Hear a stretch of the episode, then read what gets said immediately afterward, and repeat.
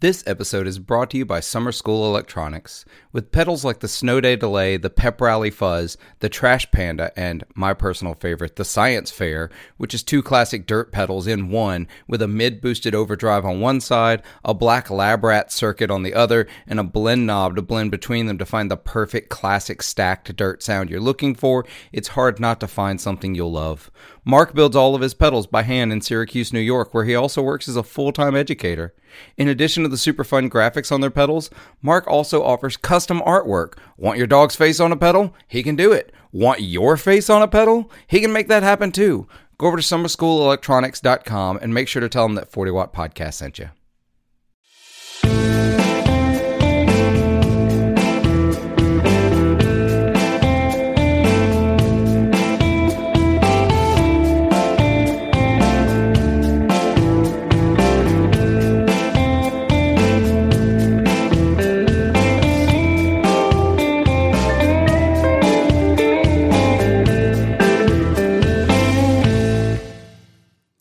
Ladies and gentlemen, welcome back. 40 Watt Podcast. Here we are, episode 41. So, took a little bit of a break last week. I really appreciate all the folks that reached out and messaged me and, uh, you know, uh, words of support and encouragement and said, you know, take care of yourself and all those things. And I did. I took some time to uh, sort of relax, sort of to not, you know, it's stressful time for me in my day job. Uh, we're at the end of, uh, this is going to be super boring and super nerdy. We're at the end of our fiscal year and I have to wrap up all of fiscal year 2021's paperwork and financials and documents and I have to get ready to start fiscal year 2022 and budget requests and balancing and board meetings and it's so boring. It's the stuff that nobody understands goes on behind the scenes with libraries and how difficult it can be. You know, finding an auditor, how boring. um so I got all that wrapped up, sort of. Still in the midst of some of it, but stress levels way down. Super excited to be back and uh, podcasting and uh, getting back to y'all talking guitar. I've been playing a little guitar today. Actually, it's been really, really good. Um, any day I can spend, you know, a half hour, hour, hour and a half with a guitar in my hands is a is a good day. So, want to take a moment? We're going to talk here at the top. I'm going to tell you about all the things you need to do. Um, this is the call to action portion of the podcast, as it were, if you want to get into the marketing terminology of it. Um, what you need to do, I don't know where you're listening to this. If you're listening, if you're watching, I know where you are. You're on YouTube. So go down, click the bell icon, click the subscribe button, click the thumbs up button, leave a comment. Tell me what you think. Tell me what you don't think. Comments, criticisms, critiques, questions, uh, I don't know, leave your favorite uh, recipe. I don't, I don't, you know, I'll read it. I'll give it a shot. I'll cook it. I'll tell you what, you leave your favorite recipe and I'll record a video of me cooking it. Look at that. No sardines, please. Um, but if you are listening to this podcast, please do me a favor, rate and review the podcast wherever it is you're listening. That helps other listeners find the podcast who might like it or who like similar things. They may not like the podcast, but that's great. They'll give it a shot. So if you really enjoy the show, there are two ways you can help support the show. One is free. You can share this podcast with your friends. You can tell people you know who are into gear and into guitar and into that kind of stuff. Uh, hey, there's this podcast with this weird dude from Mississippi. He talks about guitars all the time. You can just go listen to him.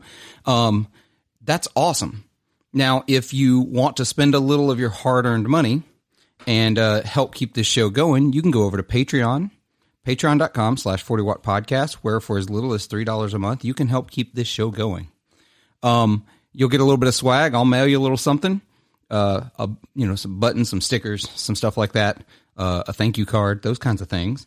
Um, for five dollars a month, you get to support the show, and you get extra content every week with my guests, or sometimes it'll be just me. Sometimes it'll be I still haven't done um, uh, favorite album, some top ten lists, which may happen in some future episodes. We're going to talk about some top ten episodes uh, or albums all time, '90s, whatever. I love '90s. That's going to be hard. Um, but you could go crazy too over there over at Patreon. We got a fifty dollar tier where you can uh, fifty dollars a month. You and I will sit down. We'll have Zoom guitar lessons, or bass lessons, or piano lessons, or music theory, or we'll just shoot the shit for an hour. You know, whatever you want to do. Um, it's your money. I mean, so hope you go over there. Hope you want to support the show. 40wattpodcast.com. Uh, has all those links, all of our social media, so you can find us, follow us, join the group on Facebook, all those things. Uh, I'm a little rusty. Obviously, haven't done this in a couple of weeks, so that took a little longer than I'm used to. But now I'm going to introduce my guest, and we're going to get into a little conversation because that's really what you came here for, not to listen to me rattle on for four minutes. So, guest today is from Working Class Music, Jason Mays, hanging out. Hello. How are you doing, Jason? I'm hanging in there. I'm, I'm doing good. I cannot complain. Well, or as I like to say, as you know, you're in the South, uh, could complain, but it wouldn't do any good. Exactly. Exactly. Yeah. So, I, I too am familiar with that.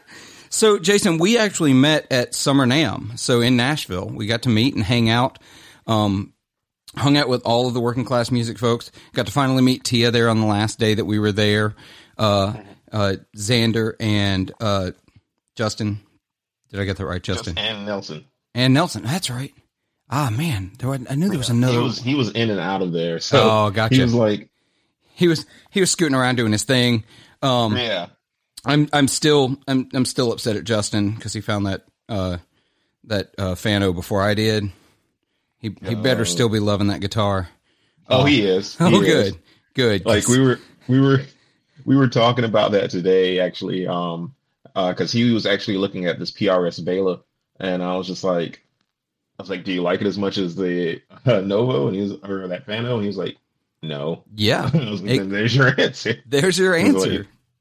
God, that Fano is such a great guitar. Oh, so we hung out at Carter Vintage Music. We hung out at um, uh, Kevin Equitz's house for the for the barbecue there that he threw for a bunch of us hanging out. It was a good time. Really enjoyed getting to talk to you. It was nice to see some other Southerners. I was around too many uh, West Coasters there for a little while there. Uh, I was starting to think surfing was a real sport. Um, sorry, Ryan, but uh, but yeah, so got really interested. You guys have a YouTube channel, Working Class Music. Um, really appreciate y'all show because y'all are just very, very, very real. There's no like, uh, there's showmanship, but there's not like smoke and mirrors. It's like you guys are just Yeah. very real about the gear you're working with.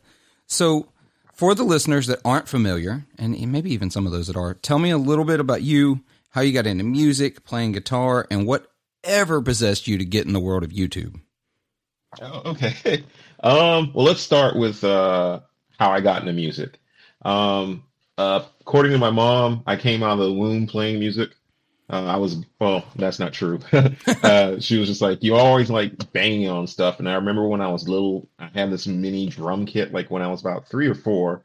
And that was my first true musical experience. Um, after that, I put a hole in that drum kit, so I never picked up drums again. I thought that was it. I thought I broke it. So, Oh yeah, um, then in high school, I was always um that kid that uh I would I would try to do more than everyone else. And so I took on a multitude of instruments and I thought I could sing, but I could not. Um, so I took choir, took on a multitude of instruments at the same time, and realized that probably wasn't the best idea. So, you know, as as it goes, it's just like you jack of all trades, master of none. sure. Um, so I learned pretty much in high school and college so that I didn't want to do marching band. Um, Smart move. very- Smart move. yeah, No offense, Yeah. marching band folks. yeah, I didn't want to do that. I, I realized that I was more interested in like creating my own thing and not really learning other people's stuff. So in college, um, I started a band with a bunch of friends. It was like, it was, it was, um, it was, it was a weird time. It was a cool time because it was my formative year. So it was just getting into songwriting, uh, per se. And that band was called the November Story. We were a three piece, uh, myself on guitar, my other friend JP on guitar, and my friend Matt on vocals. And uh, we, you know, we were just local around Tallahassee. You know, we thought we were good, and I think we were. Like some of the songs were pretty cool for back then, um, and it was cool. So after that, uh, you know, playing in the local music scene, I got to meet some other friends from out of town, and I want to say around this time, like um, this is where the multitude of instruments come back into play. Uh, one of my friends, he joined this band in Pensacola. Um, to give some of you some uh, some knowledge, that's 200 miles. Like, so me being me at the time, I was just like, well, you know, you know, they're cool. I want to join them. Like, and they're going through this whole rebranding and everything else. Like, um, so I quit school to join this band because I was like, they're they're going to be touring, and I and I believe that they were going to be huge. And we were called Ceravel or Ceravel. Um, we were like this post-hardcore Chiodos, uh, a day to remember, Oceana, Rise Core music, and um, you know, it, it was cool like for the time, and it taught me a lot. Um, admittedly, I wasn't the best keyboardist, um, but I was always just like, hey, I want to make cool sounds and kind of get into soundscaping. And, you know, from there, I met um, some of my friends in this band called Of Machines, and they were signed to Rise Records. And we became really good friends. And uh, before they broke up, they had asked me to join and be on keys. Um, which I don't know why. I don't, know why. Um, um, but so that happened, and then after that, um, there was just you know, in terms of music, I started working for other bands. Um, I worked for like Mayday Parade and Go Radio, and you know those type of Warped Tour bands, and sure, um, yeah, and I got and I still got to see a bit of the world that way. Um, and then after that, I came back home to Tallahassee. Um, and for there, for a little bit, I just started working music retail. Um, and then from there, um, someone who I'd rather not say because he is very problematic um, in more ways than one. Um, he was having issues and he got kicked out of both of his band. I mean, I can't really get dance around it, but sure. um, um, yeah, it was this. If if listeners are familiar with Dance Gavin Dance or Emarosa, it was Jonny Craig, and uh, he was starting this other band. And um, at the time, I was auditioning for a different band, and he was in a lot of heat because of the whole his whole MacBook scandal. So if you want to Google that, yeah, love, um, love a good scandal. We like to oh, cover oh, yeah. scandals yeah, here was, on the Forty uh, Watt Podcast. oh yeah, it was it was uh, oh yeah. So um, he hit me back up after he had left rehab and you know the knowledge of him being clean um, and you know he asked me you know he was starting this band or rather his management and his label were starting this band for him because he was still highly profitable as i would say um, yeah. despite um, despite his troubled past um, and you know he asked me to come and join and originally i was going to be the third guitarist because I was like, okay, that's cool. Like, you know, that's what I kind of want to do. Just be the guy, the ambience guy, like the Ed O'Brien or the James Iha. Like, that's what I wanted to do. And and then uh, management was like, hey, we're not doing that. You can you can't have three guitars. So uh, there, so somebody's got to go. And so I was like, all right, well, I'll play bass. You know, thinking that uh, well, I can play bass. You know, you know, I can sure. I can do this. And um, I didn't real one thing that didn't dawn on me was bass in a whole different like heavier genre is not as simple as people think it is. So, um, long story short, from that part, uh, moved out to California. We were on tour doing promoting the first record and whatnot, and I quit mid tour slash got the boot um, uh, because quote unquote I, on, on my end of the thing, um, I was not happy. It was it was yeah. a very very rough time. Um, and they were not happy with my performance as you know a bass player. And I was like, well, I'm kind of a guitarist, and you know that's what I do. Um, so you know we we split ways, and we were cool. Um, or at least I thought I was um, with some. Um, yeah. And it was funny because when I quit, um, I quit in Atlanta and I just was like, you know what, I'm just gonna stay here. I'm just gonna stay in Atlanta. And like my friends, uh, Mike and Spencer, they were they were in this band called Native Sons. And I was like, yo, you know, I've always wanted to be in that band with them. Like I always wanted to write music with like Mike and Spencer. And so I just joined and that was that, and you know, I've been here ever since. Um, the band is broken up, gone through another band, um, and we're currently on a different band. but this, um, yeah, went from Native Sons, and then we had our own issues with that, and went to a band called Culture Cough, had our own issues on that, and now we're in this weird, weird. I wouldn't say weird, um, because as we've gotten older, I've just I kind of approach music as fun. I don't want to tour. I don't want to compete with other bands. Yeah. So I started this project uh, called Young Mountain with my friend Matt Mulkey um, as a way of uh, coping with the loss of my father and dealing with uh, a couple of mental health issues. And then now it's turned into a band. Like we, you know, we dropped a music video. Um, got a really cool publicist too, and and, mm, now we're.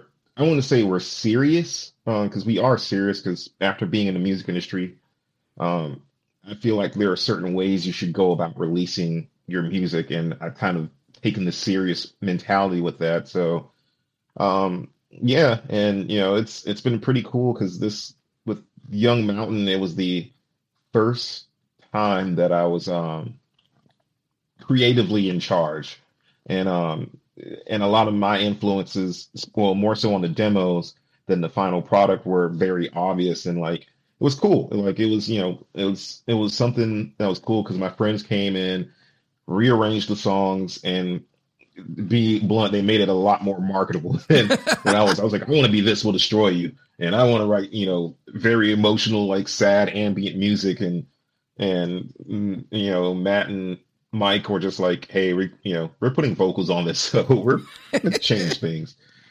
Um, and from there, it actually leads to the YouTube channel because um, while doing this, um, you know, I met Tia, and Tia and I. It's funny because as different as we are, we're pretty similar in that regard. So, and she and I had already always tossed around the idea of like doing a YouTube channel because one thing, you know, that always bothered me more so, which is funny because um I'm friends I'm friends with the people that I kind of aim to be like now. Sure. Uh, but one thing that always bothered me about the YouTube community, the gear community, was the lack of diversity. It was always like some white dude playing some blues riff on like a Strymon Big Sky. I'm right I'm here. Like, I'm right here, Jason. No, I'm, I'm right here. just but it was always like you know they would get these cool pedals, and, and and the thing is, it's just like there's a like for me, I would look at it like man, like I wish there was more representation, and I wish there were more people on YouTube doing this that I could relate to. And, you know, and, and not even purely on a skin color thing, because like I remember falling in love with um Emily Starcaster video and be like, she's cool. I want to hang out with her. And then um there's Mike Adams. I remember him just talking about Jazz Masters and Star Trek. And I was like, he's cool. I want to be friends with him. And then Ryan, I was like, oh, he's playing a Squier Jazz Master. He likes to drip. I want to be friends with him. And, you know, and then there's the other side of that, which I'm not gonna say like they're very niche, and sure. so Tia and I just kept tossing around the idea of like, hey, we should review gear. We should review gear because we both work at a music store, so we're both around gear all the time. And you know, she is phenomenal guitarist, way better than myself.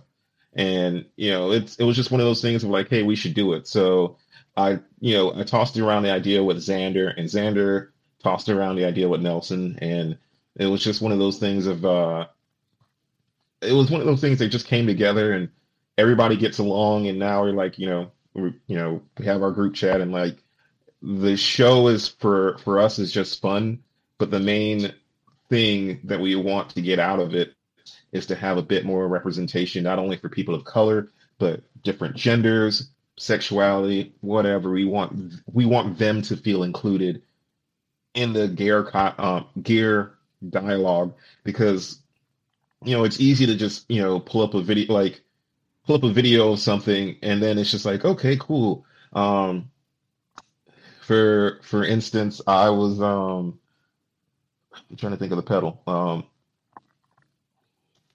it was a reverb pedal. Of course it was a reverb of course um, it was a reverb yeah, it was, pedal. Yeah, uh, it was. I want to say it was the Slö, like um, Oh yeah, just kind of seeing like either worship the worship crowd or like I remember some demo of like some guy doing blues licks, and I'm just like, dude, that's literally like a super ambient pedal. Like, what are you doing?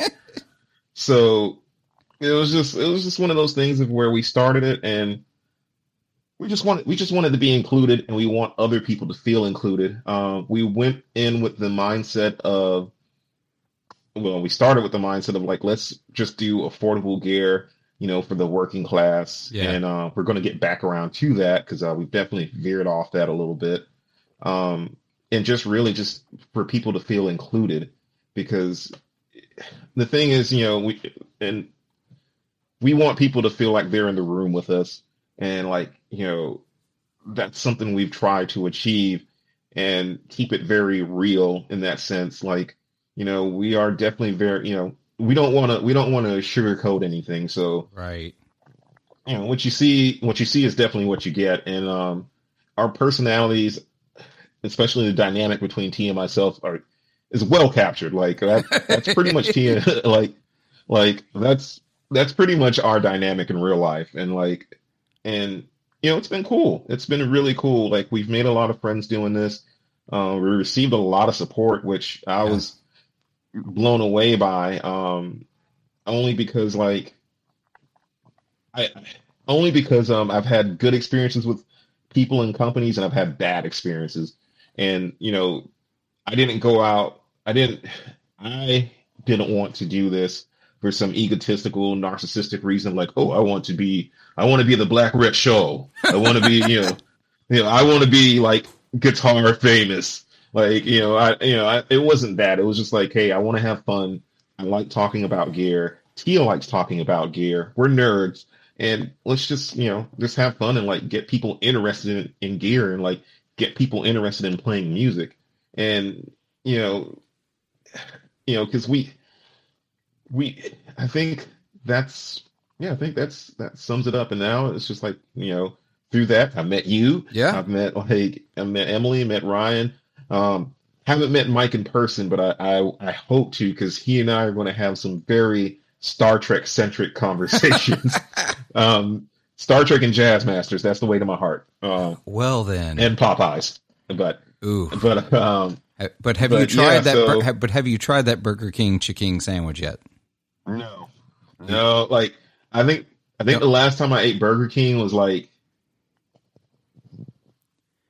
yeah, it was that long ago. Look, um, I was- went- I went- a while. I went to Omaha about two weeks before we were in Nashville for for Summer NAMM, and my wife and I were driving through a town super late at night. We had not had dinner. We were we were you know long road trip, super hungry, getting on each other's nerves. We had to get some food soon. Oh, you guys were getting hangry. And the, yeah, the only thing we found was Burger King. And I was like, "Ah, I hate Burger King. I really do. I don't. It's not my thing. But I saw they had this new spicy chicken sandwich, and I was like, you know what? I've never had that. On you know, the pictures, of course, look great because the pictures always look great at restaurants yeah, of course they look great. Like, Um, yeah. And I got it, and I'm going to tell you that that sandwich, it, it's the only thing I'll eat at Burger King. I, it rivals. I, I think it and the Popeyes uh, spicy chicken sandwich are the best spicy chicken sandwiches at fast food restaurants, and it's a very close battle. It's very close. I'm gonna have to. I'm gonna have to say that because I'm gonna have to. I'm gonna have to try that now because Yeah. I I think Popeyes has the best spicy chicken sandwich. Agreed. Um, Uh, it, it's close. Um, it depends on my day of the week. Like the Burger King one is crispier. And so if I want like a really crispy chicken sandwich, in fact, I haven't had dinner tonight, so that might be might be a thing. Um but so sorry, I sidetracked that entire conversation. Oh no, you're Oh, fine. You're fine. Because I was going to be like, oh, if we're going to talk about food, then Oh. we got to get this this question out of the way. In and out or Whataburger? Oh man. Okay, so here's the deal. Tell me the city in America where I get to have only where I only have where sorry, let me words are so hard. So show me the city in America where I can get both and I'll actually make a decision. But the thing is usually if there's Whataburger, there's no in and out. If there's in and out, there's no Whataburger. so Whataburger. I never have to worry about that decision because I will take both all day long. We'll be right back. This podcast is supported in part by Stringjoy Strings. I'm a snob, at least that's what people tell me. I'm never okay with good enough, and that's where Stringjoy Strings come in. They're better than good enough. They're the best. Stringjoy are making some of the finest strings available today right up the road from me in Nashville, Tennessee. They offer custom sets, balanced tension, coated strings, the works. If you need it, they can probably make it happen. You should be using Stringjoy strings, and if you're going to order from them, you really could help this podcast out by clicking the affiliate link down in the description or show notes below. You get amazing strings, I get a little bit of that back to help the show keep going. It's a win-win situation. Get your Stringjoy strings today.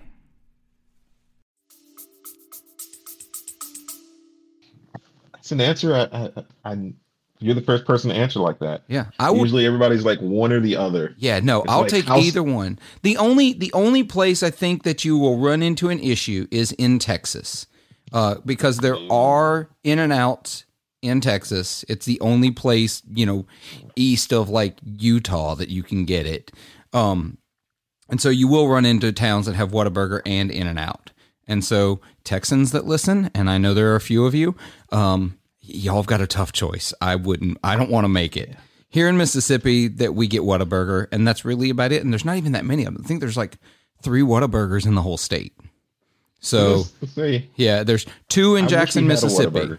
Yeah, the one in Jackson. It's funny because it can also vary by restaurant. There's two in Jackson, and um, one of them I would not go to if it were the last food on earth. Uh, it's just the food. Uh, both times I've eaten there, I give a restaurant at least two tries, and both times it was just not good. Um, it, it and and I wasn't eating at weird off times either. It was like at lunchtime, so I was like, ah. But the other one, and I'm I'm not going to name them names. If you live in Jackson, you can go try them both, and you tell me you you tell me if one stands out above the other. The other one, the food has always been on point, even at like ridiculous hours of the day. So. I See, well, you're lucky though, because uh, every time I ask that question, I always have to tell people, "Well, I live in Atlanta, so we don't have either." Uh, the nearest, yeah, the nearest Whataburger is Macon, Georgia. And I was talking with a customer at work the other day, and I was like, you know, I've thought about just driving down to Macon. That's like an hour and a half to two hours drive oh my god. just for Whataburger. Yeah, that would be me for like- Jackson. Two hours is the nearest. Well, is there one in Tuscaloosa? There might be one in Tuscaloosa. That's an hour and fifteen. So hmm. I don't. I don't know. I I do like Whataburger. I do love In and Out. I don't want to have to choose. So I'll just steer clear of the whole state of Texas, and I'll never have to worry about it. Um, oh, there you go. Because I, I think it's in Dallas. They definitely have both in Dallas. There's been a few more in and outs that opened up, and the story. And if one of the listeners knows, uh, they can tell me if I'm diff- if I'm wrong. But I believe the reason Dallas got in and out is because the guy who owns In and Out, his daughter went to college in Dallas, and so she was there, and they started franchising there because she was there. Um, that's all I know. I may be wrong. Maybe I'm making this up, but I know that Dallas for a long time was the only place you could find In and Out that wasn't West Coast. So, yeah. um, but y'all got y'all got. I mean, y'all got a Waffle House per square mile over there in Atlanta. Oh, we do. We do. We do. And, and that's the one thing I, hell, just the East Coast in general, like, especially like with North Florida going onwards, there's, it's just Waffle House Central. and, um, I do love me some Waffle House. I would take Waffle House over IHOP any day. Absolutely. that, that- IHOP is the breakfast equivalent of Applebee's, and I don't like either one of them really if I can avoid it. Yeah. They're plastic. See, food. well, the, the the thing that's um funny about it is like because Tia took me to this uh because uh, she was picking me up from the airport and um I was like, yeah, let's get some breakfast food. And I was thinking we're going to go to Waffle House. Yeah. I was like, yeah, I know the service is probably not going to be the best depending on which Waffle House you go to because there's there's a crazy equilibrium. Like if your if your cook isn't outside smoking a cigarette, looking like he doesn't want to be there, then your food might not be good. yeah, hundred percent. It's like, you know, it's a balancing scale of that. So, but she took me to this um place in in the city of Atlanta. I want to say it was called First Watch, and it was the best breakfast food that I've had. Really, And um, yeah, I mean, it was pricey. It was definitely pricey, Oh, but I was sure. like, this is worth it. I, I And, love um, good breakfast food. Um, even like some of the chains, like uh, another broken egg is okay, but like give me big bad breakfast like every day. Like that it's it's pricey, but it is outstanding. Um and the sliding scale, totally relate. I tell people all this all the time. Okay, because I used to go to New Orleans a lot. Never lived there, but I go went a lot and ate there a lot. Um, I mean, look at me. I like food. It's just it's a thing.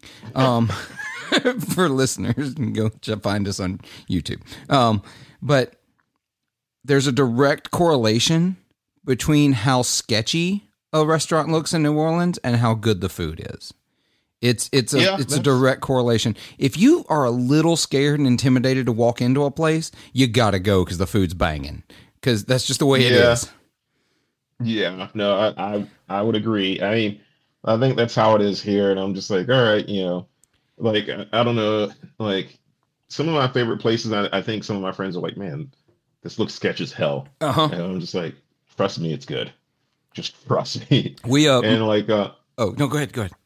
Oh no, but it's uh it's funny because like there was uh one time Xander, um he was going to check out this Les Paul, which uh man, I should have taken a photo of that because he was he was about to buy. I want to say it was a 70 something Ooh. or maybe 60. No, it was definitely 70s. It wasn't Yeah. in the 60s. No. Or, or maybe 80s. But he was going and so we went to this uh other restaurant and we and we met up with our friends um we met up with Tia and Jade and we're like, all right, we're gonna get some food, you know, we're gonna go, you know, Waffle House or whatever, but the Waffle or whatever it was moved. Oh no. And so we went to um this Thai restaurant and I was like, I'm not the biggest Thai fan, but whatever. And then I realized I was like, oh, I'm going with Xander. He he has expensive taste. So You know like- it's gonna be good. we went to this super nice restaurant and I was like, one if anyone like if anybody's seen us, that's how we usually dress all the time. Like we're very rarely like, you know, suit and tie, like we look like we look we didn't we looked out of place. and the food was decent. The food Yeah. was really decent. And it was I was like, this broke my equation. Like this like this restaurant bro was like looks super nice and the food is pretty decent. The portions are a little bit a little small, a little smallish. yeah, a little small, but I was like, yeah, yeah. There was um there was a time my wife and I were in New Orleans, and it was it was late, and we were in a, a section that I uh, of uh we were I can't remember if we were in the North Quarter or if we were around Frenchmen Street. Anyway, uh, and we were about to look for something else to look for something to eat, and we were looking at places on our phone. I was like, I don't know anything in this area. We're way outside like my area of expertise of what I know, and we started to go somewhere and a guy actually stopped us and said, "Are you going to such and such?" I can't remember the name of it. He said, "Yeah, don't don't go there. You want to go to this place." And he started walking down the end of the street, uh, and started talking to him. And uh, I'm, I can't remember the name of the restaurant because my memory is trash, but I've got his business card around somewhere. And he was basically this guy was the front of house manager at one of New Orleans's New Orleans most like it's the hardest restaurant to get a reservation in in New Orleans. And that's where he worked front of house. And he was going, he was the front of house like manager, like second in charge of the restaurant behind the chef. Um, and he was going down to this place and he said, No, you want the food in here. Walked up to it. And I'm like, That's not a restaurant. He said, Trust me. And so walk in, he said, Go in, go all the way to the back. You're going to see a door in the back. They'll take your order back there. And I did. And we straight up walked into this gay bar in the quarter, uh, in either the North Quarter or Frenchmen Street. Walked all the way to, you know, no problems, no problem. Walk through. And it's literally like one of those old barn style doors that where the top half opens in and then the bottom half is still there. You know, the I can't remember the proper word for the doors. And the guy just looked at me and said, Yeah, what do you want? I said, Do you have a, like a menu? And he like pointed on the wall like it was in, you know, a laminated paper menu. We ordered it. We sat there and ate, talked to some other folks, and I'll be damned if that food wasn't so good. Just, it's like, you do not know it's there if unless you know. If you know, you know. And it's Yeah. like that's where the best food is. That's that's always where the best food is. That kind of that kind of reminds me of uh, Summer NAMM, like because Emily she took us to Martin's only because one it was right across the street from the hotel. Right. And two, I was like Martin's guitar, barbecue, okay, and um, the food was good. I love Martin's barbecue. really good. Yeah, they've got Yeah, real. And barbecue. the lines are long for a reason sometimes. Mhm. Uh, You know, the so- lines were long, and I was just like, um, I remember everybody ordering, everybody else was ordering these plates, and they didn't think it was going to be a lot of food. And I, me being me, like Emily, Emily was joking, like, "Oh, you just go ahead and get the big plate. Go ahead." I'm like, I was like, "All right," and I did, and I and I ate everything on it, and you know, it's like, and everybody's just like full, getting full off of their plates, and they're like, "Oh man," and I was like, "Yeah," I was like, "I'm like, no, I paid for this. This is going down." So, I mean, but it's also weird that you like. It's funny because um, if I was in that place with New Orleans with you, I probably would have felt a little sketch myself, but only for different reasons. Because it's like, are we in the 1950s and I got to go around back and after food? like, so, so it's just Yeah. like, uh, like, Yeah, no, I, I get it. and, and that's it's just one of those weird things. Especially, you know, New Orleans is it has, holds a special place in my heart, and and just that it's that kind of gritty. It's that kind of things are in back alleys. You know, like eh, like the main entrance for a super nice restaurant may be in an alley. That's just the way it works. Um, you know, it's it's it's such an old city. Streets were built for certain sizes because that's what existed then. You know, there's no there's no four lane roads going through Maine, the heart of New Orleans. Um, uh, thankfully, yeah, thankfully, thankfully. Um, and you got to be a special type of person to sit there and live through hurricane after hurricane after hurricane in New Orleans. If I got any New Orleanian listeners, I, I love your city and I love the fact that you're willing to stay there, um, because it's it's crazy. Um, but we got completely sidetracked. So you talked about that we were Jazz Masters, Star Trek, and food. That's how we how we got here. Yeah. I can't believe I remember that. Um, Jazz Masters are an interesting. We're gonna we're gonna circle around to guitar. I know that some Okay, of y'all. fine. I know some of my listeners were like, "Guys, it's been like over half an hour. Y'all haven't even talked about guitars yet. We're getting there. We're getting there. getting there, get warmed up. Stop hollering at me." Um. So, Jazz Master thing. I was so late to the Jazz Master game, and like. I, I still so I got one because I got it at a screaming deal from a pawn shop. I've got this 08 classic player and uh, got it home. It had a dead pickup. I had bought new pickups, which is fine because the pickups that came in the classic players aren't like true Jazz Master pickups anyway. They're they're glorified P90s. They are. And, and by which I mean they're sort of P90s, but lose all the great things I love about P90s. They're just kind of bland. Um, so I changed those out, played it for, still had the plastic on the pick guard. I bought this guitar in like 2018 and it's an 08 and still had the plastic on the pick guard um, in a pawn shop. But after that, I was like, the moment I played the Jazz Master vibrato, I was like, that's it. That's what I Yep. want. That's exactly what I want because I'd been a Bigsby guy. I still have several guitars with Bigsby's. Uh, a Strat is fine as long as it's set up properly. Uh, and by properly, I don't mean decked. I mean I need it to float, uh, which which can be a little problematic. But once I tried, and then from there, I you know I bought a I, I bought a Novo earlier this year. I actually placed the order last year. Bought direct from Novo, and the mastery that that's in that. It's like why does anyone get a different vibrato? The jet that vibrato, that offset vibrato, is the perfect vibrato. I, I, I'm gonna need you to cut that part and and send it to Tia because we filmed an episode the other day, and and I was like, you know, I was like in the middle of it, I was like, yeah, I'm a little bougie. I got used to the mastery vibrato, so Ooh. this vibrato, and she was like, well, I'm not, and I'm like, I was like, I was like, ah. like Look. but That mastery vibrato is a piece of freaking art on its own. It it's yeah, I don't know. it's so smooth, Yeah. like, but oh man, I've I'm got- sorry, I cut you off. No, no, please do. So, so this is uh for those of you on YouTube. This is my Novo. I love this guitar, and and this is the mastery that we're talking about. And I have tuned this. I I have had rehearsals every weekend for the last month, and I play this guitar as my prim- primary guitar, sitting in the studio here. Um, I've tuned this guitar once in three and a half weeks and it is in tune. As much as I use the vibrato arm, pull up, push down, dive bomb it, it's in tune. I, I rarely have to tune this guitar. I cannot say that about any other vibrato. I've had Floyd Roses. I've had decked Strats. I've had you know Bigsby's. We don't even talk about Bigsby's. I love the Bigsby, but sometimes I just like flawed See, things. See, no, no, no, that's fine because, like, see, I've I've had um both good and bad experiences with the Jazzmaster vibrato. Like the cheaper Squier ones, and I and I don't say this as a dig at Squier because I love Squier, Sure. and a lot of my guitars are Squier. Wow, I just sound like the guy. A lot of my friends are black, but um, but no, like it's just like y- you you take for granted the uh vibrato assembly until you start playing with different ones and you find the one that you like and then trying to go back to another one it's like oh man this does not feel right. This feels like um like on the guitar we reviewed that was that was my negative. I was just like the vibrato like i, I don't like these.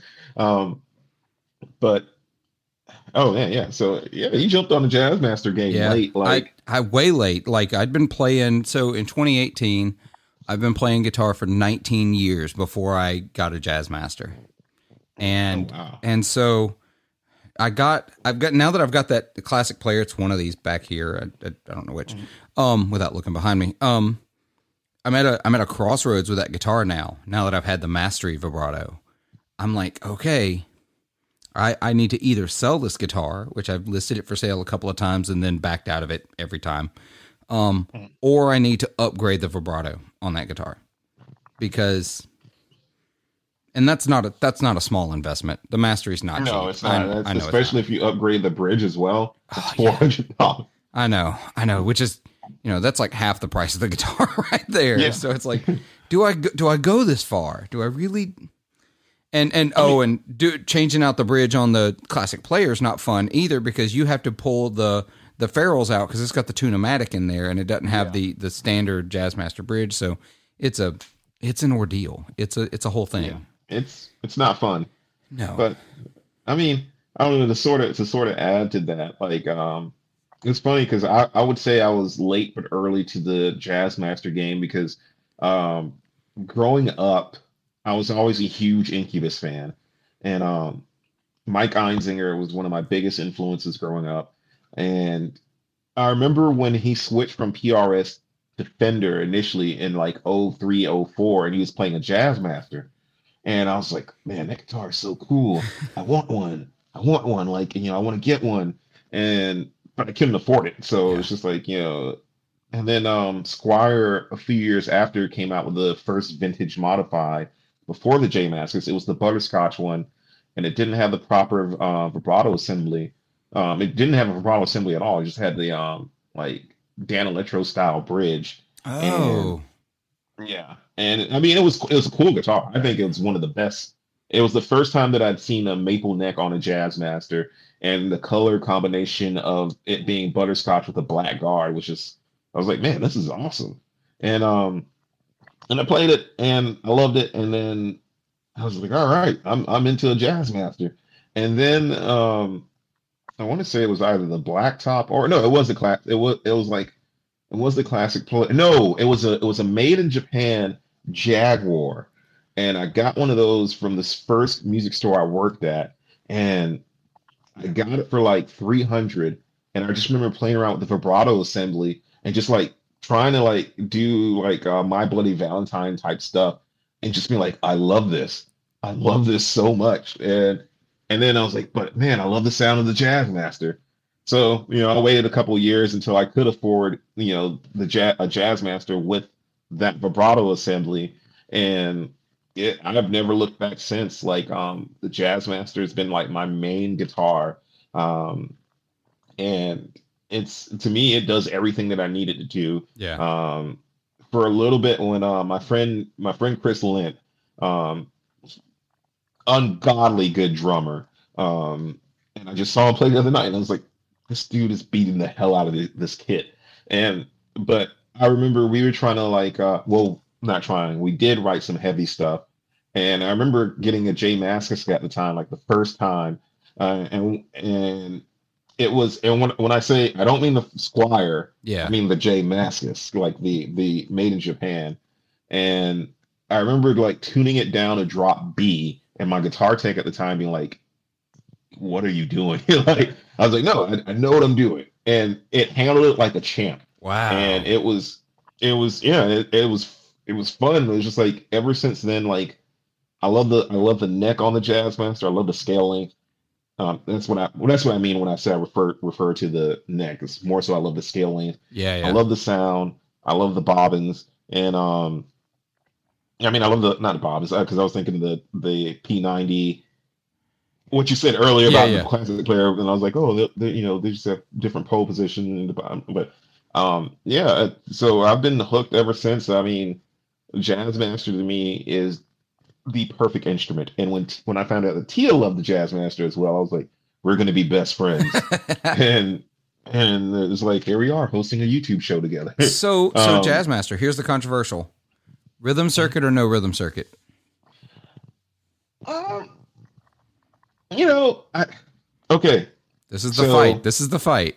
So, not with I- me. I, don't know people I- this. I'm so okay with either one. Just so we're we're gonna be That- friends no matter what you thing, say. Like, uh, I think a lot of people assume that I'm a vintage purist, and I'm not. Um, like I've said in a couple of our reviews, um, I'm okay with Fender doing away with like the vibrato assembly and the rhythm circuit to kind of give like a new take on the jazz master because I understand they're for people like when they make like the American Performer, for instance right. that one gets a lot of flack online. Like uh, I don't see, I don't see a lot of people in the forums like singing it praises. And it, and then I also don't think a lot of them have played it because I was like, I own one, and then and like I bought it with the intention of just doing this review and returning it, but I ended up loving it, and I was just like, this thing is awesome. Like I love, I loved it a lot more than the Ultra, and That's saying and, like, something. yeah, you know, it sounds a lot better than the Ultra, and and those ultras are serious guitars. I I Yeah, no, they they they- they're and it's just like, but at the same time, like I get it, like it's not a traditional jazz master, and I think that's fine. However, on the other hand, I have a parts caster where the pickups and the electronics are from a 64 that I or 67 that I had. Um and the neck is from a Troy Van Leeuwen and it's mastery everything. Um so it's just like, you know, and that's my that's my number one. So I, I kind of ride both sides of it. Like it really just depends on the jazz master. Like um I haven't played too many of the uh recent uh player series jazz masters Mhm. with the humbuckers. Um, Oh, yeah. The couple that I've played, I've I'm not gonna I've I've kind of been dismissive of only because the setups on them in the store that they were at wasn't that great. But then um I went to another local store and they had a FSR version that looked like the uh, Elvis Costello, which I'm jealous of Emily because she has one. she has now. one now. Yeah. Yeah, I'm so jealous. Um, but you know, I, I played that and and they had it set up and I was just like, okay, this is cool. I was like, I would change the humbuckers, but it's cool. Right. Um, and then for a little bit, the much coveted um, Squier baritone jazz master, uh, which I recently sold, and I hate myself for doing that, but life happens. Sure. Um, it though, like I can appreciate every jazz master. I, I um I can appreciate something about every jazz master, and that's kind of how I approach it. I don't think there's a wrong or right way. Like you have the whole vintage purists who are like, well, if it doesn't have a rhythm circuit, it doesn't have the vibrato, it's not a jazz master. And I'm like, well, Fender made it, and if they say it's a jazz master, it's a jazz master. So, you know, It's a good point. That's a that's a good it's like, point. so yeah, it's like so. I mean, I could appreciate everything. I think, like like I said, to me, the Jazz Master is my favorite guitar, and I would be, I would be lying if I you know if I said that and I couldn't appreciate the uh the different variants of the Jazz Master. It's like saying, "Hey, Telly's are my favorite, but screw a thin line." Like to me, it's just like it makes no sense. Like, Yeah. Or oh, like, if it's I got love- a if I it's got a humbucker in the bridge, it's not a Telecaster. yeah, Yeah, it's like, mm, I, yeah. I don't, I don't get those people because it's just like, oh yeah, well, what about you know? It's like, well, if it says whatever it says on the headstock, that's what I'm going with. That's exactly So- right. I, I'm actually a big So- fan of humbucker in the the neck position for a Telecaster. I I love that See- sound. You, you know what? For a little bit, I wasn't Really? until I played. Uh, yeah, until I played the Squier um, John Five, hmm and I was like, holy crap, this is amazing. And For me, it's was, the like, um, I was, who was it? Oh, it's the um. Oh, who was uh, this? Is one of those moments where I'm completely losing. I wanted to say Jeff Beck, and Jeff Beck's known for Strat, but maybe it is Jeff Beck. I'm thinking, um, or maybe it was Keith Richards, but would always swap to that humbucker in the in the neck position. And as someone who spent the first like 15 years of my life using the neck pickup almost exclusively on every guitar I ever played. I love that warm sound of a humbucker in the neck position, and I love Telecasters. I, it's not my main guitar anymore, but it, there's something about being able to get that because the the normal neck position of a Telecaster, I think, is a, a acquired an acquired taste. It is. Yeah. It's a different sound.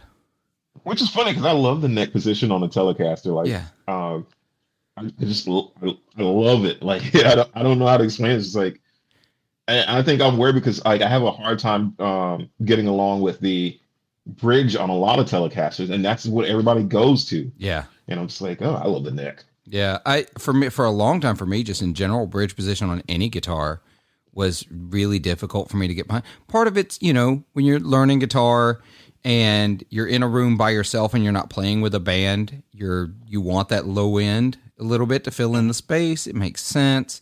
But even when I got to where I was playing with bands, I wanted that rounder sound. I didn't want that ear piercing, you know, bright. I I wanted my like when I took solos or when I played leads, I didn't want to feel like and sound like they were above the band. I wanted to sound like it was part of the band. And it's like, yeah, that's just the way I always looked at it. It's a weird way to look back on and be like, oh, but now I'm like, oh, bridge pickups are fine. I love bridge pickups. See, it it depends on the guitar. It, it really does because, like, um, again, another Squier plug. Um, the vintage modified Jazzmasters when they had the Duncan design pickups. Yeah, love them, but I hated the bridge. It was it was just too ice picky and too ear piercing. Like I was just not a fan.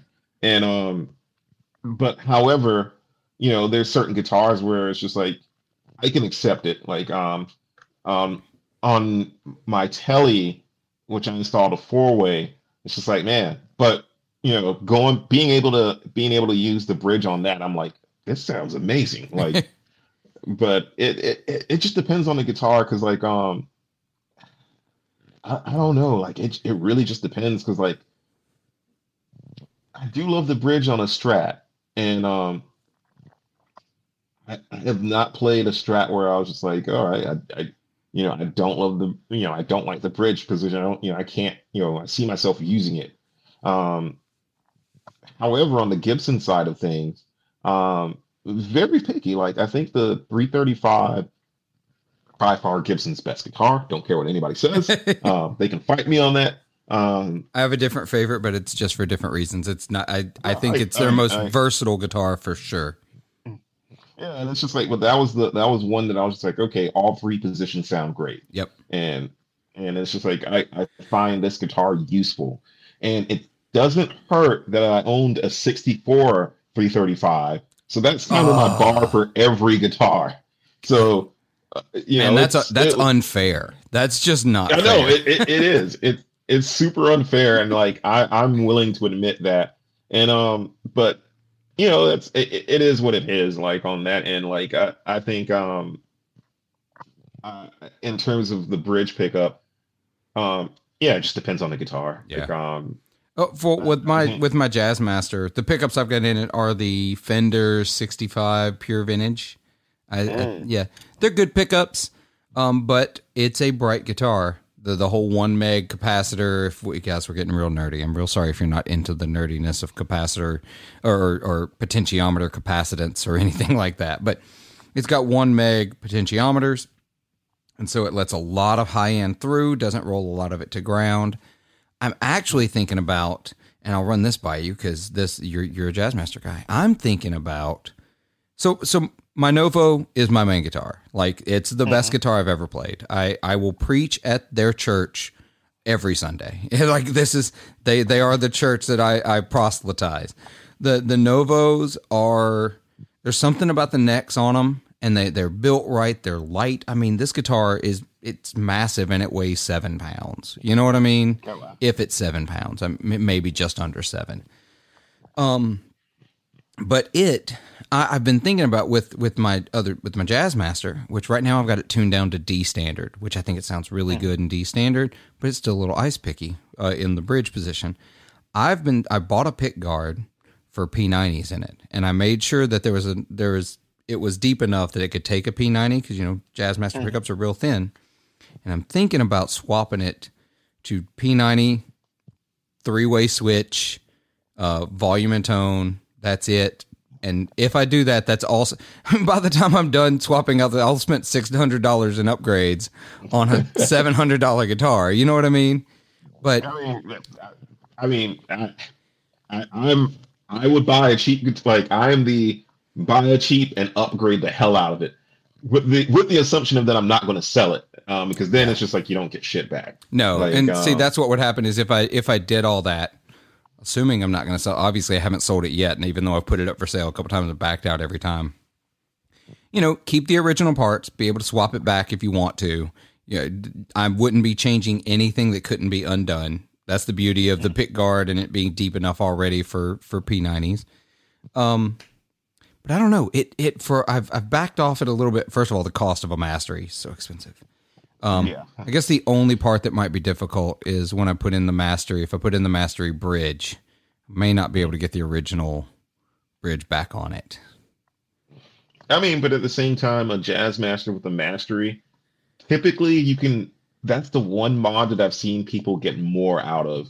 Like it's like, oh, it has a mastery, so I can actually charge extra, and like no one's Yeah. really going to like hassle me about it. Yeah, Um, I would say that's a cool idea. I mean, it, if you know what pickups you like and you know what sound you're going for, then go for it. Um, I I'm all for modding and experimenting, and I'm all for chasing the tonal dragon. yeah, So, um, like I uh, like I told Tia the other day, I was like, um, get went again giving away the review. Um, I'm I'm I'm typically I'm a fan of the um like you I I'm not a big fan which is weird to say of a super bright jazz master. yeah, I can work with it, but I prefer um the era of the Alnico 2 magnets which was the 58.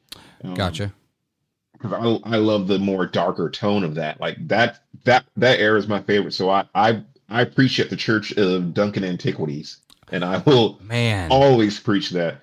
But how however they're lower output, so they're not you know, it's typical '50s Fender sound. Like you know, it's it's not meant to be like super bright and and you know it, it's it's a good pickup set. So if, if you're going to go with the P90s from there and try it, I would say it's I'd say do it because I mean if you can if you can reverse all of that if need be, then yeah. There's no know, good reason not to. Yeah. yeah. I may have to do it. We'll see if I can't scrounge up some money. Right now, the the funds for gear is it's dry. it's dry for a little bit. Oh. I uh, this year has been um, gear extravagance, and it, I need to rein it all in for a little bit. I'm actually in the middle of unloading a few things. I've got I've got a couple of things I, I want like right now, and I've, I've I've done very good in the last few months about reining it all in. But it's very if something's coming in, some stuff has to go out. Like some stuff has to leave. You you can't keep I've reached that crossroad. Yeah, I've I've reached that crossroads too, and it's just like, well, for me, it was just uh, I had a bunch of little stuff on my car add up to a big price tag. ooh, So I was just like, all right, I got to move some gear around. Um, but at the same time, um, I realized that I'm not a fan of short scale guitars in terms of neck. So got rid of my Mustang, got rid of my Jaguar, and I was just like, all right, you know, I was like, I've always had an issue with the neck, and I was like, you know, I think as musicians, we just go through this time, like unless you're like Joe Bonamassa and you just have a museum full of gear. Um, and the funds No, to like- support it. yeah, and the funds to support it. I think we just all go through like our our times where we go what I call the purge, where Yep. it's just like, all right, we're going to purge this, this, and this, and this, this, and this, and like for me with guitars, it's easy to do, um, because it's like, all right, I don't like this. It's like, like I said, for me, the Jazz Master is the perfect guitar. So Right. None of my Jazz Masters are going anywhere. Um, and and it's funny because like for me, I think um also being a big pedal guy, I'm just like if it's not on my board, then it's you know if it's not on my board and it's not my iridium, then uh it's up for grabs. Like you know, yeah. it's it's on the it's all it's perpetually on the chopping block, and um only because I use the iridium as like my amps in for recording demos and stuff. That makes sense. It's um, a tool. It's it's not a pedal. Yeah. It's a tool that you need. Yeah, yeah. So exactly, Ex- exactly. So I mean, I think we all go through um, like our phase of extravagance, and then it's just like, oh man. Um, I, I guess the way think of it because like the other day I took I took my gear and when I was selling it and they were, and like a couple of my coworkers like Jason why are you selling it I was like because I like money I, I like money I like having money and yeah. I was like I like money more than I like a Mustang and a Jaguar so makes sense so and you know yeah and they were like oh okay and I was like I was like yeah I was like you know I think we're all like we all find the area in the gear. Like I know a lot of like Xander, he's a huge gear nut. Like he's he he has like where we film the show is right. his basement, and a lot of that is his gear. Wow. Like um yeah, he, that that amp wall behind y'all is impressive. Yeah. Yes, and he just he just ordered um a Rockerverb, a Mark One Rockerverb combo, oh. and it's just like that dude is oranged out. He is. that's that's like, that's an impressive array of orange amps, yeah, and orange style but, amps. Yeah, but it's just like you know he's found his he's found his like his area of what he likes, and I think that's cool because it's just like for me, um, I know I'm more so into pedals. Like I know which like I said, I know which guitar I like. Right. I know why I like that, but I'm more so into the collecting pedals and like um, because the way I explained it to, who, which is funny again, because Xander has a crap ton of pedals as well, but he's not really a big pedal guy. Right. Um, he likes a lot of dry pedals, and I'm on the opposite end where I'm like, I like a lot of reverb pedals, and like, um, I've oh yeah, I've seen your board. I've seen your board. Yeah, yeah. um, but I've had this discussion with um with a couple of customers, and I was like, here's the thing. I love pedals. I love collecting pedals, and I love everything about pedals. However, the reason why reverb will always be my favorite, it's because it's the one pedal where people are exploring new algorithms and new sounds, whereas everything else is mimicking a sound from something else. Like, yeah. um, like you know, drives. There's certain types. Either it's a clone copy or you know, tube screamer copy, some kind of copy. You know, and choruses we have our favorites, and you know that's why if you notice, like a lot of people ask, like, well, what you know, you know, you're a big Strymon fan, you're a big, you know, Chase Bliss fan, you're a big, you know, old blood noise. I was like, yeah, because they all do something different. Like yeah. they do something that, you know, is new for lack of better term. And um and you know, that's not to say there's nothing wrong with that. Uh, you know, with the other side of that, like um, like I think in the case of drives, like um funny story, T and I, like when we started this channel, we were not re- we like it's not like we intentionally stayed away from drive pedals. Yeah. We just weren't the biggest fan. Sure. So um we got sent a bunch of different drive pedals to check out and we fell in love with them. Like um like uh, we recently filmed a review for the Benson preamp and the 1981 and those are two of the best drives that I've heard in my life. That um, Benson preamp I had one for a little bit on my board, actually for a good while, and the only reason I moved it, uh, moved on, it was not that I did not still love it, but I I had a couple of other things doing similar things. Um, mm-hmm. even though I don't know that thing is something special, but I had also never owned a Timmy, and the, everybody talks Ooh. about that circuit. And someone uh, offered me a trade for a V2 Timmy for my Benson and so I made the trade, and I've I've still got the Timmy. It's on it's on a board right down here, and that's one of those pedals won't be going anywhere. It's not going to. Yeah, and, that, and that's and that's the thing. Like for me, that's how I feel about the 1981. Um, because when I like, I was like, all right, is it worth the hype? Like, you know, everybody's hyped this up, and then I was like, oh, and it's have. supposed to be this. Yeah, it's like, and then I played it, and I was like, oh, this is not a rat. Like this was like, oh yeah, it's just a, you know, you know, it's like because I like like I told Xander, I was like, I'm not the biggest fan of rat pedals. Me either. I was like, I don't know what I'm doing with this 1981, but I played it and I was just like, this thing is so musical. I can use this in almost anything that I do, and and like I remember the first time in band practice, that I used it, and keep in mind at the time our bassist was playing through the PA, so I was pretty much above him in Yeah. volume, and I just remember like, you know, just turning around and just being like, "This is like like I I remember my tone, like everybody complimenting my tone on the song we were practicing." Um, well, not everybody, just my drummer and like the other guitarists Yeah. and um, he liked he liked that sound so much that which was the other guitarist is Justin. um, yeah, he he liked that sound so much he went out and bought a 1980 Yeah. and and um, but yeah, you just find pedals like that that you just like. I want to play a Timmy. Like uh, I, uh, if if if you're listening and you feel generous, hook me up with a link Yeah. that is very cheap, um, because I right now am still paying off this car expense. So No, feel that. Actually, it's funny. We talked about this, and uh, we're we're actually approaching time, and we're going to wrap this up and go over and continue this conversation. We'll just pick up where we are on the Patreon episode of the podcast. So, uh, those of you that are listening that want to hear the rest of us completely nerding out about pedals, uh, that's going to continue over on the Patreon episode. We're going to talk about drives. We're going to talk about um, the uh, the what I call the accumulation and purge phases. I think it's a it's a it's definitely a whole like tide thing. It's like it comes in, then it goes out, and then that's how you find what you love. But it is. Um, it is. uh, we actually were originally going to try to do this episode in person. Uh, haven't been able to get away because you're obviously over in Atlanta. I'm in Mississippi. We're not that far apart. Uh, what we ought to do, we ought to find a day, a a day, a weekend where I pack up some of the gear I've got, bring it over, and we just set up and have a crazy day of going through everything we've all got. Because I've got some stuff that I, I'd like you to try out.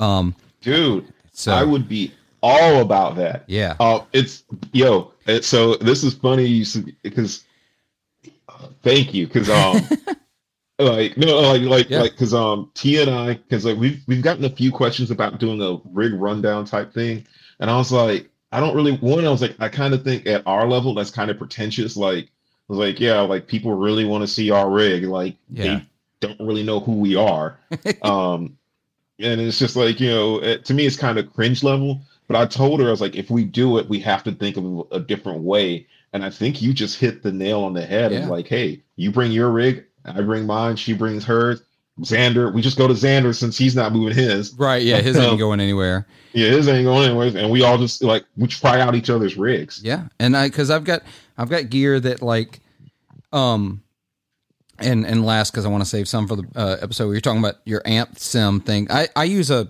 a HX Stomp for that same thing, and right now I'm trying to sell my HX Stomp because to be honest, I've gotten to a point now where I, I like amps. I love having all those options, and that's great. But I'm at a point now where now that the Boss IR200 is out, I feel like that that's way more what I need for like those times when I need to go direct than like the power of the HX Stomp because I have got, you know, I've got I've got a Two-Rock. I've talked about it on the podcast before. I've got a Two-Rock traditional clean. That's that super power Fender sound. I've got a divided by 13 uh, AMW 39, which is the that whole Marshall plexi thing.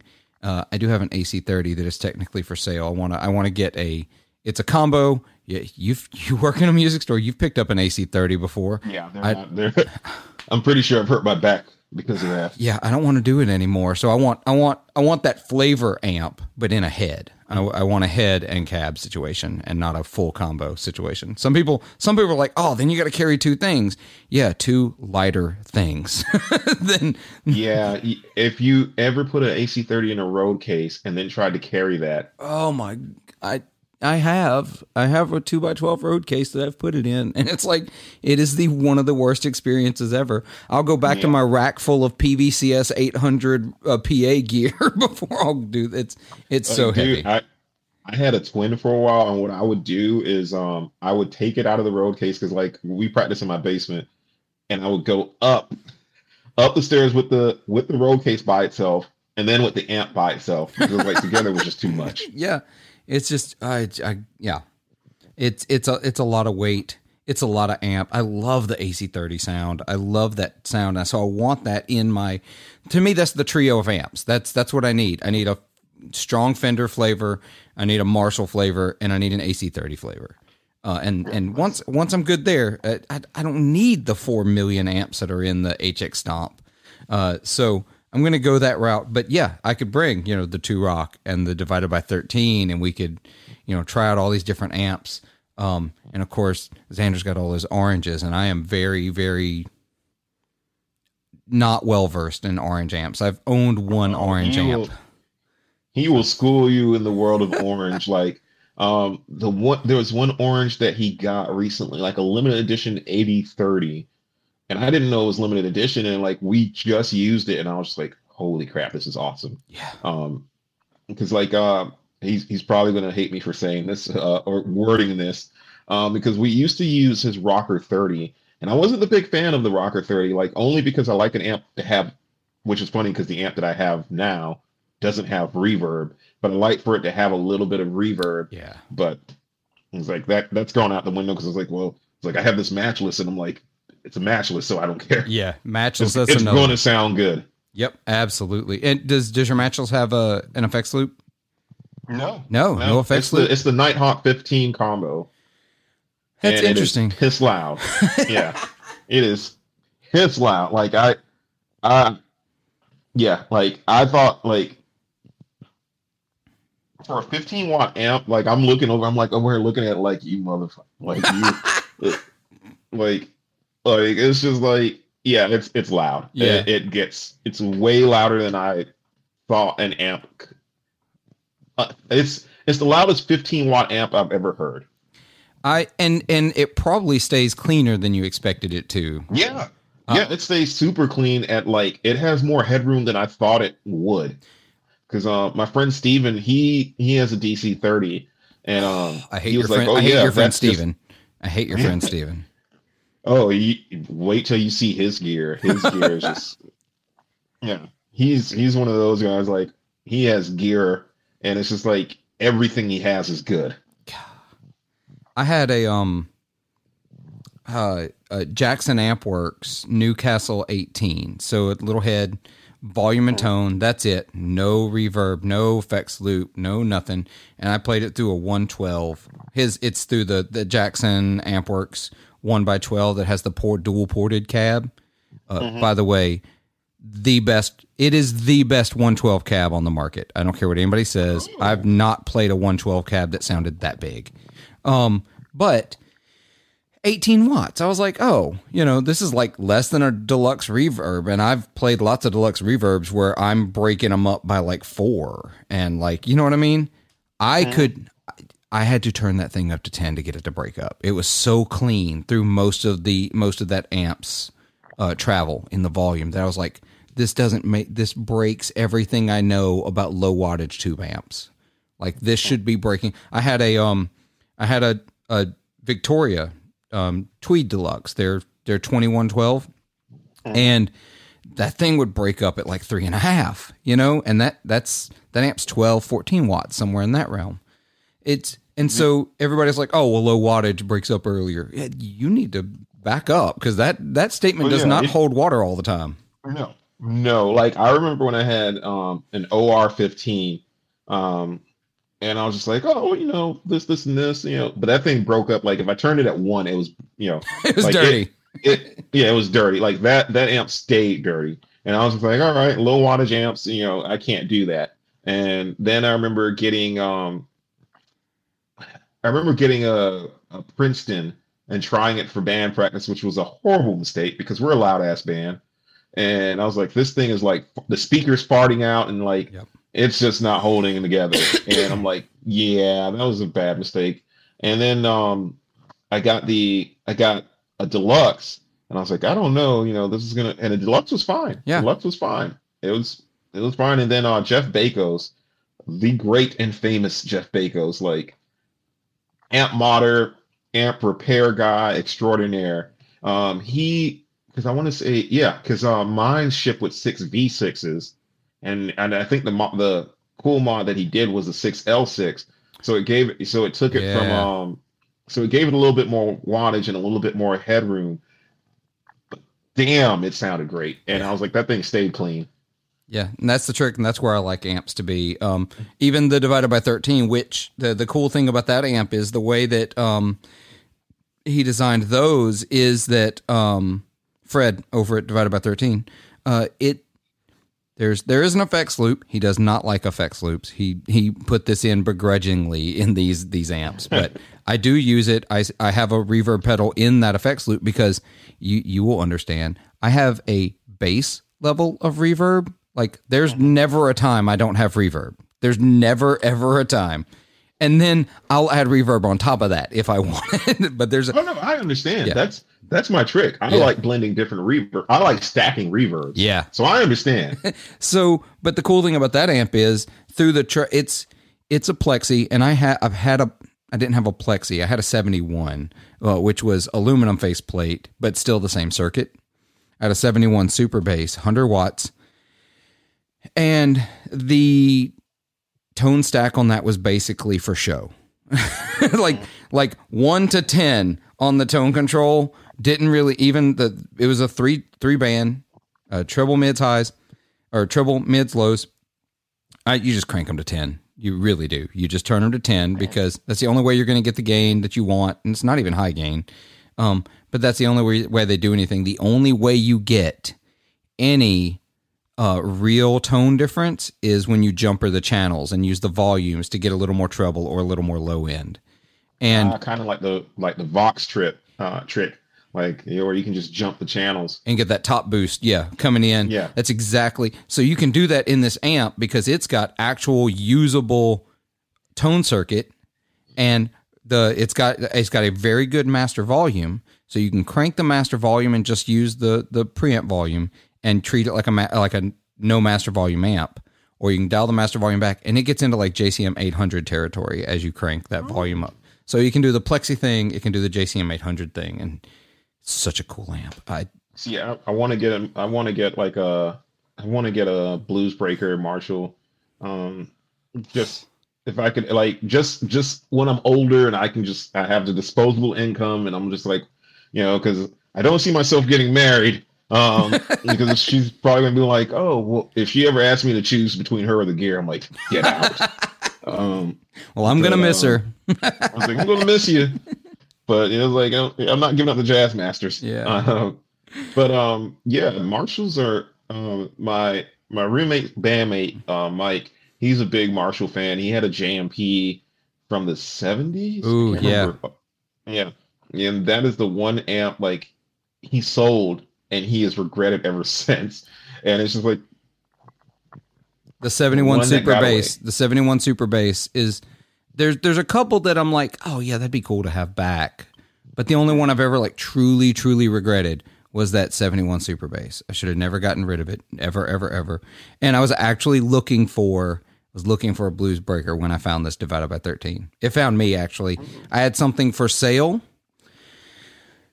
that by my estimations was worth a good bit less than this amp and the guy offered me the trade. And so i was like uh i'd be an idiot to turn this down. I'd be a complete idiot. Um but it just is what it is well let's wrap up. We went on another like 15 minutes after i said we were gonna wrap up. So who knows what's going to happen in the patreon episode. Y'all i really appreciate y'all listening. I really appreciate y'all sticking around watching this video if you're watching on on youtube. I appreciate you holding out uh, for for the nerding out uh, the guitar nerdery as joe branton over at the guitar nerds likes to say. Um, uh, jason i really appreciate you taking time hanging out with me. We're going to hang out some more. Hey, yes, and yes, uh, we've got to hang out more. yes, we got to hang out more, and and we've got to get together, and we'll we'll we'll film some content at some point. That'll be really a fun time. Um, yes. But in the meantime, for the main episode, I want y'all to do me a favor. Y'all be good to yourselves, be kind to each other, and pick up a guitar and make some noise. Peace.